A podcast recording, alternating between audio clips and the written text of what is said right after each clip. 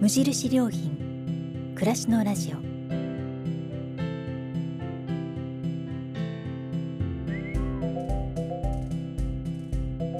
無印良品が今気になっていること。伝えたいことを声でお届けする暮らしのラジオ。読む言葉と聞く言葉ではまた印象が違うもの。語られる言葉からいろいろなことを想像する。そんなひとときをお届けします。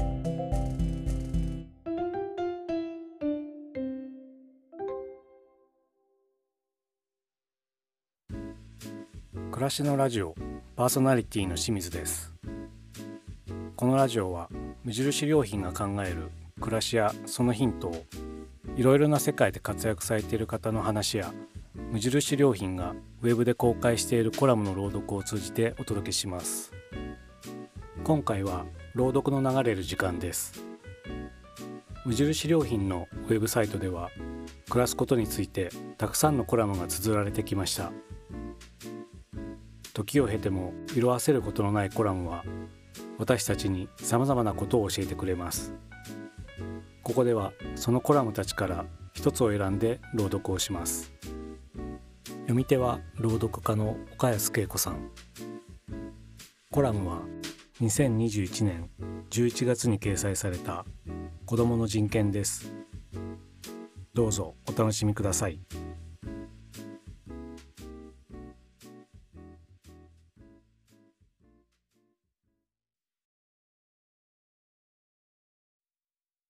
子どもの人権。1948年12月10日。世界人権宣言が国連総会で採択され以後毎年12月10日は世界人権デーとされ世界中で人権擁護の大切さを推進するための行事が行われます。ところで人権というと人種や男女差別障害者 LGBT などの問題を思い浮かべる人が多いと思いますが意外と見過ごされがちなのが子どもの人権ではないでしょうか。今回は大人から見て圧倒的に不利な弱者である子どもの人権について考えてみます。成果が出せないなら会社を辞めろ。お前を雇っている金は会社にはない。もし万一こんなことを上司から言われたら、あなたはどう思いますか？多分、というか絶対に、この発言はパワハラですよね。録音テープを持って裁判に訴えれば、勝訴できるかもしれません。ところが、これと同じように理不尽な発言が家庭の中で発せられることがあります。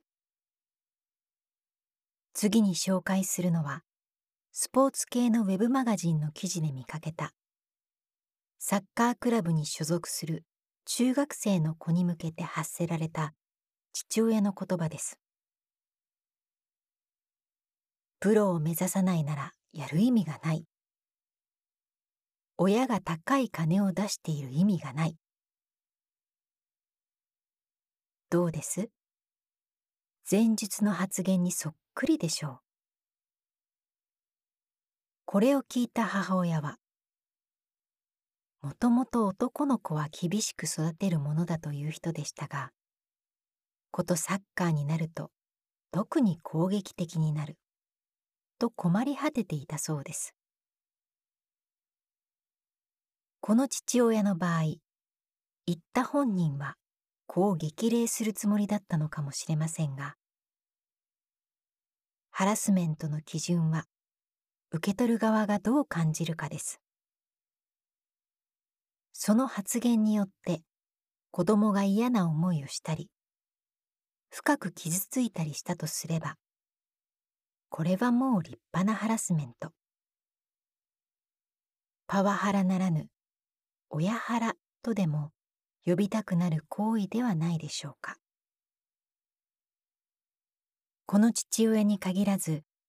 子供に良かれと思って厳しく当たる親は少なくありません。ドリルの問題を解く小さな子を前に「なんでこんな問題もできないの?」と厳しく叱り子供が泣き出すといった場面に出くわすこともあります。子供のことを思ってのこととはいえ物事には限度というものがあり度過ぎたしつけや教育は虐待と紙一重と言わざるを得ません。ここに一つのデータがあります。ユニセフが先進国の子どもの幸福度をランキングしたものでその報告によると日本の子どもの幸福度は38カ国中20位でした。この数字だけを見ればさほど衝撃的ではないのですがこの調査は1精神的幸福度2身体的健康3スキルの3つの分野に分かれていてそのうち精神的幸福度はなんと38カ国中37位と最低レベルだったのです。逆に身体的健康の分野はトップでした。医療が発達した日本では子どもの死亡率が低く肥満も少ないために身体的な健康は保たれている一方学校や家庭での厳しい指導やしつけに苦しんでいる子が多く特に15歳から18歳までの子どもの自殺率が高く総合的な幸福度を押し下げているのです。若年層の自殺に関しては気になるデータが Yahoo ニュースに載っていたのでそれを紹介します。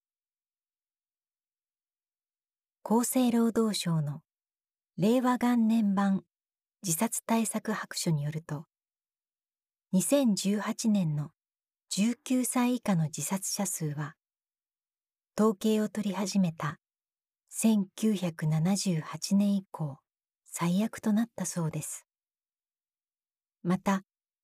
10代の自殺の原因を調べるとトップは学校問題が4割以上で次いで健康問題家庭問題が3割近くを占めているとのことでした。中でも小学生の場合は家庭からのしつけ叱責親子関係の不和など家庭に起因することが多く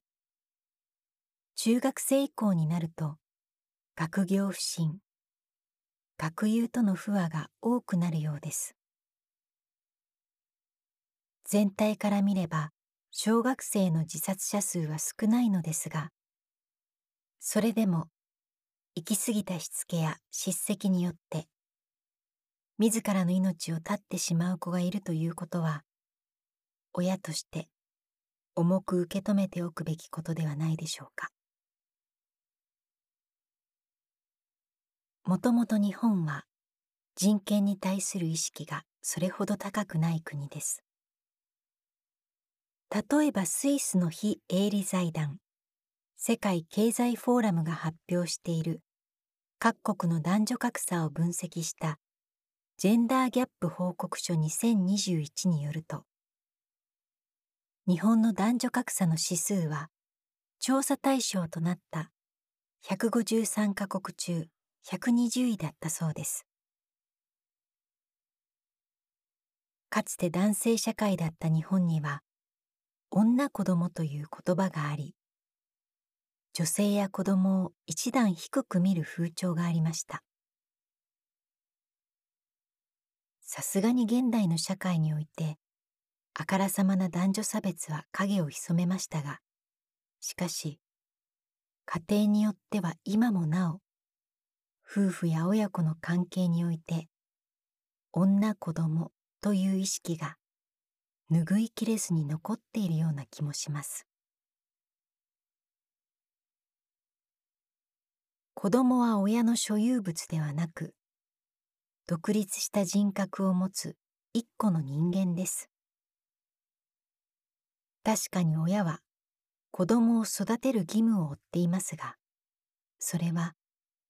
子供を好き勝手にしていいということではありません。12月10日の世界人権デーを前に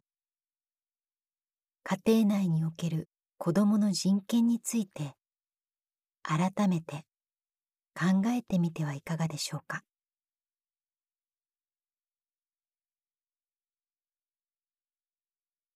2021年11月10日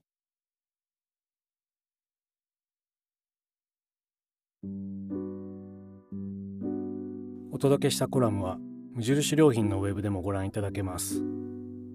それではまたお会いしましょう。